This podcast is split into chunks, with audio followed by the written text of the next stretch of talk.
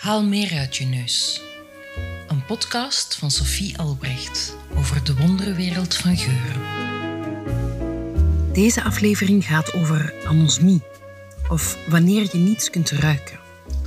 En dat kan een enorme impact hebben, vooral emotioneel. Op het plezier dat je beleeft aan eten, seks of intimiteit, je gevoel van veiligheid en zekerheid. We leven in een sterk audiovisuele cultuur waar weinig belang aan ruiken wordt gehecht, tot het opeens wegvalt. Dit is een van mijn vroegste geurherinneringen. Mijn moeder, die een dampende pot eten op tafel zet, en ik, die mijn neus in de pot stak om de aroma's op te snuiven. Vreselijk vond ze dat maar ze heeft het me nooit kunnen afleren. Jaren later heb ik nog altijd die reflex om eerst te ruiken voor ik proef. Geuren zijn voor mij belangrijk. Ze geven een extra dimensie aan mijn leven, aan de manier waarop ik de wereld beleef. Ze geven emotie, informatie, plezier of net niet. Ze maken alles intenser, echter, interessanter. Ik kan me een leven zonder geur niet voorstellen. En toch, als je aan tien mensen zou vragen welk zintuig ze het minst zouden missen, zouden negen de reukzin opgeven. Als er geen tien zijn. Nochtans kan anosmie, een moeilijk woord voor niet kunnen ruiken, een enorme impact hebben op je leven. Ik sprak erover met dokter Bob Lerut, een neuskeel- en oorarts, en ervaringsdeskundige Fien Kools en Jolien Hendricks.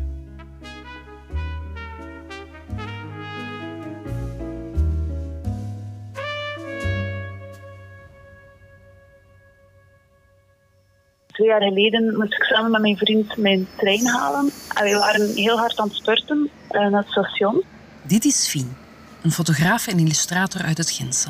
En in het station ben ik daar eigenlijk bij de drankautomaat gewoon ineengezakt. Dan ben ik eigenlijk heel ongelukkig op mijn hoofd terechtgekomen. Had ik een, eh, een barstje in mijn schedel, een hersenknuzing. Ik kon niet meer lopen.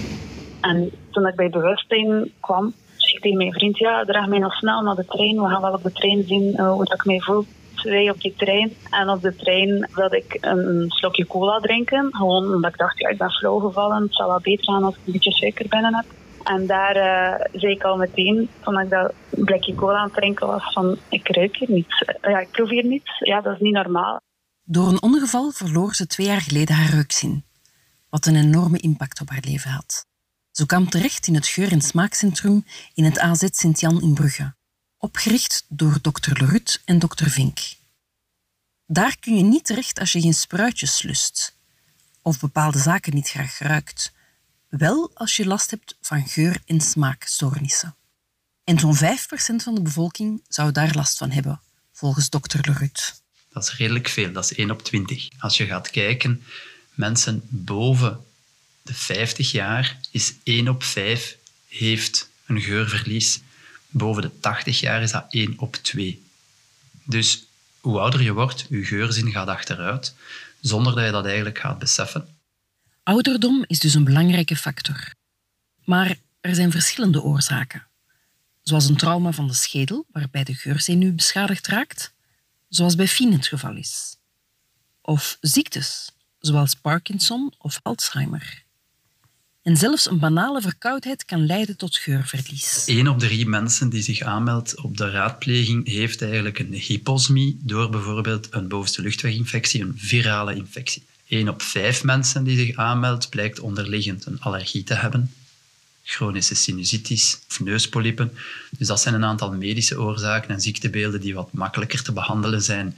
Bijvoorbeeld ook de ziekte van Parkinson of Alzheimer kunnen leiden tot geurverlies.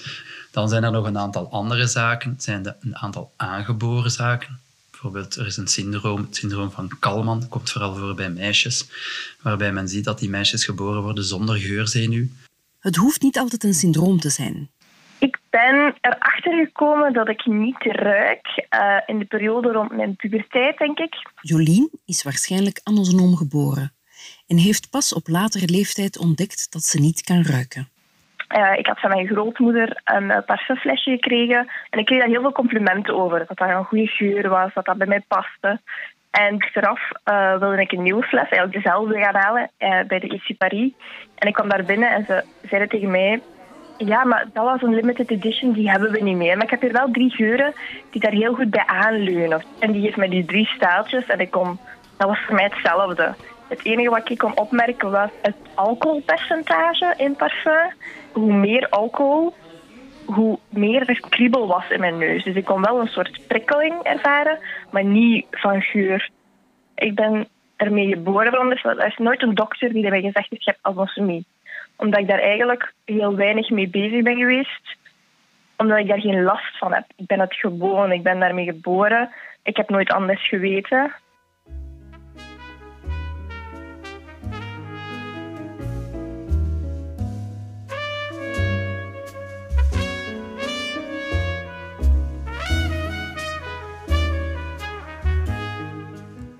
Niet kunnen ruiken is voor Jolien minder erg dan voor Fien.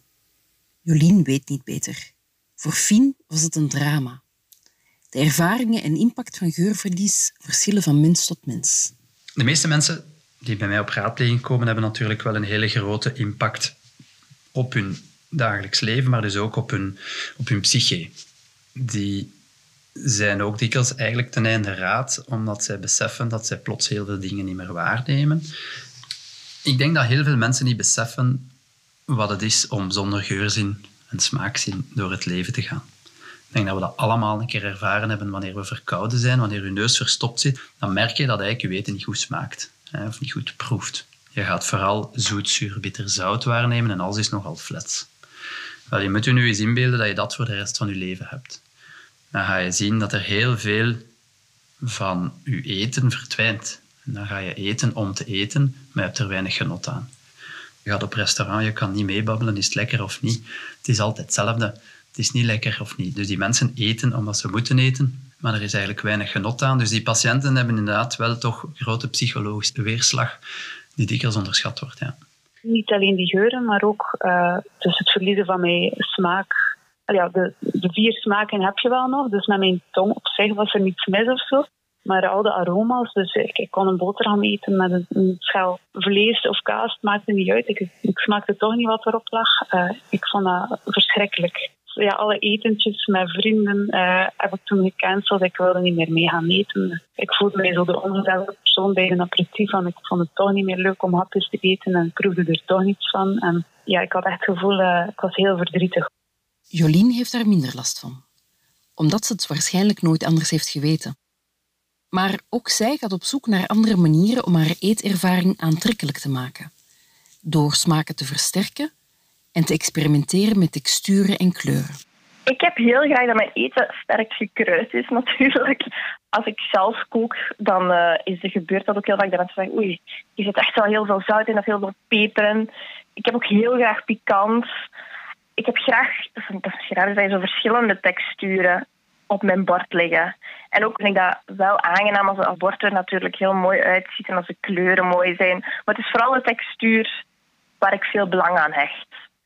Niet alleen veel plezier valt weg, maar veel mensen gaan zich ook onzeker en onveilig voelen. Zoals Fien, die last kreeg van angsten. Ja, los van het feit dat ik uh, ja, last had van angsten bijvoorbeeld, dat er brand was en dat ik dat niet kon ruiken. Onze geurzin heeft eigenlijk een grote waarschuwende functie. Wanneer er een brand is, dan gaan we die meestal eerst ruiken voordat we hem gaan zien. Het hangt er een beetje van af. Dat er een gaslek was, eh, dat het eten aan het aanbranden was en dat ik vergeten was dat er eten op stond, zo van die dingen. Maar dus een brandgeur detecteren is zeer belangrijk. En ook belangrijk is een gasgeur detecteren. Heel veel mensen koken met gas. Er gebeurt al wel gauw is dat de gaskraan blijft openstaan. Meestal ruiken we dat, maar als je een anosmie hebt, dan ruik je dat niet. Dan kan dat ook heel gevaarlijk zijn. Het is zeker zo dat een heel aantal van mijn patiënten, als ik dat dan echt ga navragen, beschrijven dat ze al wel eens een ongelukje hebben gehad. Dat een pan aanbrandt op het eten, het eten brandt gewoon aan, dat is allemaal nog niet zo erg. Maar als er een keer een handdoek op het vuur blijft liggen of uw, uh, uw gaskraan blijft openstaan, dan is dat wel uh, veel erger. Jolien is daar pragmatischer in en vertrouwt op de technologie om met die onzekerheid om te gaan. Ik ben er wel mee bezig rond, rond brand en, en of dat mijn eten nog goed is. Maar ik denk dat de technologie rond die dingen wel al vrij ver staat. Met brandmelders, met de houdbaarheidsdatums. Er zijn wel wat trucjes om te zien of iets nog goed of slecht is. Dus daar op zich heb ik er geen last van. Ik heb vooral last of, of een zekere onzekerheid voor mijn eigen lichaamsgeur, of ik zweet of niet. Daarmee dat ik ook als ik kleding aan heb gedaan een aantal dagen, zal ik vragen aan de persoon naast mij van, kun je hier eens aan ruiken, kan ik deze nog dragen?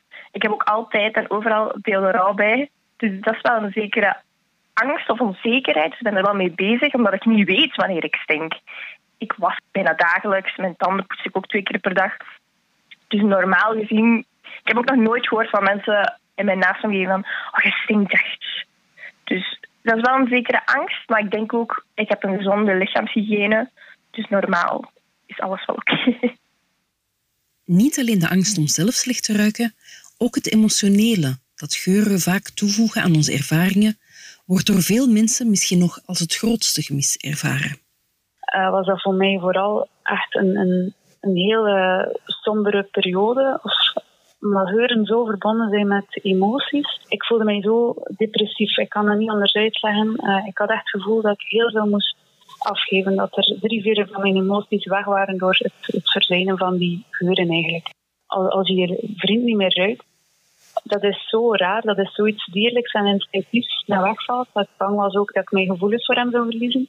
Dat is gelukkig niet gebeurd. We zijn nog altijd samen. Dus, uh, maar ik, ik, ik zat daar heel erg mee in. En ik was daar heel angstig voor. Van oei, ik, ga niet meer opgewonden geraken van hem. Of uh, wie weet heb ik nu gewoon het gevoel dat ik met een stuk warm vlees vrij. Maar is dat, heb ik niet het gevoel dat dat Sven is. Omdat ik hem niet meer ruik. Uh, mensen beseffen nog altijd niet. Je kunt het wel uitleggen. Maar ze, ze beseffen niet hoe, hoe ingrijpend dat het is als, als het allemaal weg is. Maar dat geldt niet voor iedereen. Volgens dokter Lerut zijn de ervaringen uiteenlopend. De ene komt met een klacht en merkt dat hij een duidelijke impact heeft op zijn dagdagelijks leven, wat dan heel veel gevolgen heeft naar hygiëne, het genieten van een goede maaltijd, een glas wijn, maar ook op het werk zijn invloed kan hebben, ook voor gevaar, de gasgeur, brandgeur, en dan vooral op uw gemoed. En dus er zijn ook heel wat mensen die zelfs depressieve neigingen krijgen door het verliezen van hun geurzin. Wat is dan het verschil met die andere mensen die dat dan niet hebben? Ik denk dat dat daar gewoon heel langzaam aan is gegaan, waardoor het dan minder opvalt en die dus minder klachten hebben in hun dagelijks leven. Ik denk dat er een verband is tussen de aandacht die besteed wordt aan geur- en smaakstoornissen en eigenlijk hoe sterk dat opvalt dat patiënten die klachten hebben. Het is heel duidelijk wanneer je een rugprobleem hebt um, en daar enorm van afziet of zelfs niet kan gaan werken, dan wordt daar ook anders naar gekeken. En ook de behandelingsmogelijkheden zijn daar waarschijnlijk meer uitgebreid. Als jij een medemens ziet hè, die blind is, dan ga je die proberen helpen of je gaat daar rekening mee houden. Iemand die slechthorend is, dat is al wat moeilijker. Iemand die dan zijn geur of zijn smaakzin verloren heeft, ten eerste, die gaat dat niet altijd zeggen. Je ziet dat ook niet aan die mensen. Dus dat is heel moeilijk om dat te detecteren. Terwijl dat die patiënten eigenlijk wel grote klachten hebben, omdat de impact op hun dagelijks leven wel heel vergaand is, puur door het verlies van de geur en of de smaakzin. Mensen vergeten dat ook heel vaak, dat ik niet ruik. Mijn mama durft soms ook zeggen van, oh, ruik hier eens aan.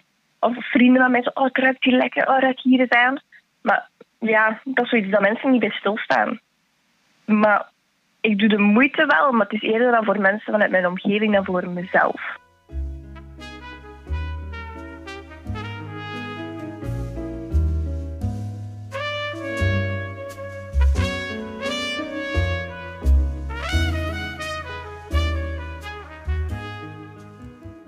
Afhankelijk van je aandoening kan je reukzin wel of niet verbeteren. Zaken zoals een allergie of polypen zijn te behandelen en dat brengt snel verbetering. Wanneer de geurzenuw is beschadigd, na bijvoorbeeld een val, is dat veel moeilijker of zelfs onmogelijk. Wanneer ik vraag aan Jolien of ze terug zou willen ruiken, twijfelt ze. Ik ben wel nieuwsgierig naar geur, uh, vooral naar lichaamsgeur zoals zweet en stank vind ik iets heel prikkelend. Uh, omdat ik een paar jaar geleden in mijn studies rond vissen heb gewerkt. met slachtafval van vishuiden. En toen we daarna met die huiden aan de slag gingen, was die van mij constant naar het toilet aan het lopen. Omdat dat zo stonk, maar voor mij deed dat niks. En ik was zo benieuwd naar hoe dat, dat was, die stank. Dus ik ben wel nieuwsgierig. Maar ik denk ook iets wat je nooit hebt gehad, kun je ook niet missen.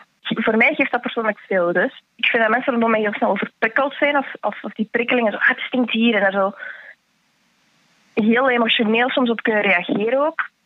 Dat dat nu echt voordelen heeft. Ik zou niet direct een operatie laten doen om terug te kunnen ruiken. Ik vind het goed zo. En ik heb heel veel schrik uh, om gewoon echt overprikkeld te zijn. En dat zou ik ook niet willen, want ik denk dat ik dan heel veel dingen opnieuw ga moeten leren. En leren appreciëren ook. En ik denk dat mijn eten heel anders zou proeven. Ik ben benieuwd ergens wel, maar ik heb ook schrik dat dat een te ingrijpend iets zou zijn. Voor Fien was het verlies van haar reukzin te ingrijpend om niets te ondernemen. Zij ging actief op zoek naar informatie, oplossingen en manieren om sneller te herstellen. Ik heb heel het internet uitgespit. Ik denk dat ieder interview of uh, documentaire of uh, artikel erover gelezen heb die erover te vinden was, omdat er dit er weinig over te vinden is en je stuit constant op dezelfde dingen. Er is ook heel weinig onderzoek naar gedaan. Uh, er is heel weinig aandacht voor in de medische wereld. Dus ja, ik ben vrij snel ook bij de Anosmie-vereniging van Nederland bijvoorbeeld terechtgekomen daar contact gezocht met mensen, uh, een oproepje gedaan op Facebook. Ik werk ook als cartooniste bijvoorbeeld en dan heb ik ook een cartoon gemaakt over uh, het ongeval en over de, ja, het verlies van mijn reukzin. En dan heb ik daar ook tips uh, gekregen, doorverwijzingen naar bepaalde personen, dokters. En zo ben ik heel snel terechtgekomen bij dokter Lerut ook. Bij dokter Lerut heb ik dus een geurtraining gekregen. En dat hield in dat ik per dag aan vier geurtjes moest ruiken uh, om eigenlijk de verbindingen in mijn hersenen te stimuleren en opnieuw te leggen, zodat ik de geuren terug zou herkennen. Dus ik denk dat het een combinatie geweest is tussen ja, een natuurlijk herstel, zeg maar, en dat heel doelbewust stimuleren door aan die geurtjes te ruiken. Door ook iedere keer aan alles te ruiken, dingen te benoemen, dingen terug proberen oproepen. Dat je er ook ja, veel ontvankelijker voor bent voor als die geuren terugkomen. En dus ja, echt dag per dag. Uh, de ene week waren er drie geuren weer die bijgekomen waren en dan was dat weer een maand niet. En tot op de dag van vandaag, dus eigenlijk twee jaren, ja, iets langer na het ongeval, uh, komen er nog steeds geuren bij. Ik heb weinig voordelen ervaren aan niet meer kunnen ruiken. Heel vaak zeiden mensen wel tegen mij: Oh ja, het is gemakkelijk, je moet het niet meer ruiken. En uh, als je scheet laat, ruik je het niet meer. Of op festivals, op die toiletjes, dat is super handig, het niet meer. Uh, Oké, dat is wel grappig en uh, dat is inderdaad handig op een manier. Maar ik kan je verzekeren, de dag dat ik uh, opnieuw de geur van beerput en stinkende boerderijen rook, ik ben nog nooit zo gelukkig geweest. Dat is geweldig. Je voelt weer dat je leeft, dat is ongelooflijk. Dit was Haal meer uit je neus. In deze aflevering hoorde je dokter Bob Lerut, Fien Kools, Jolien Hendricks en mezelf, Sophie Albrecht.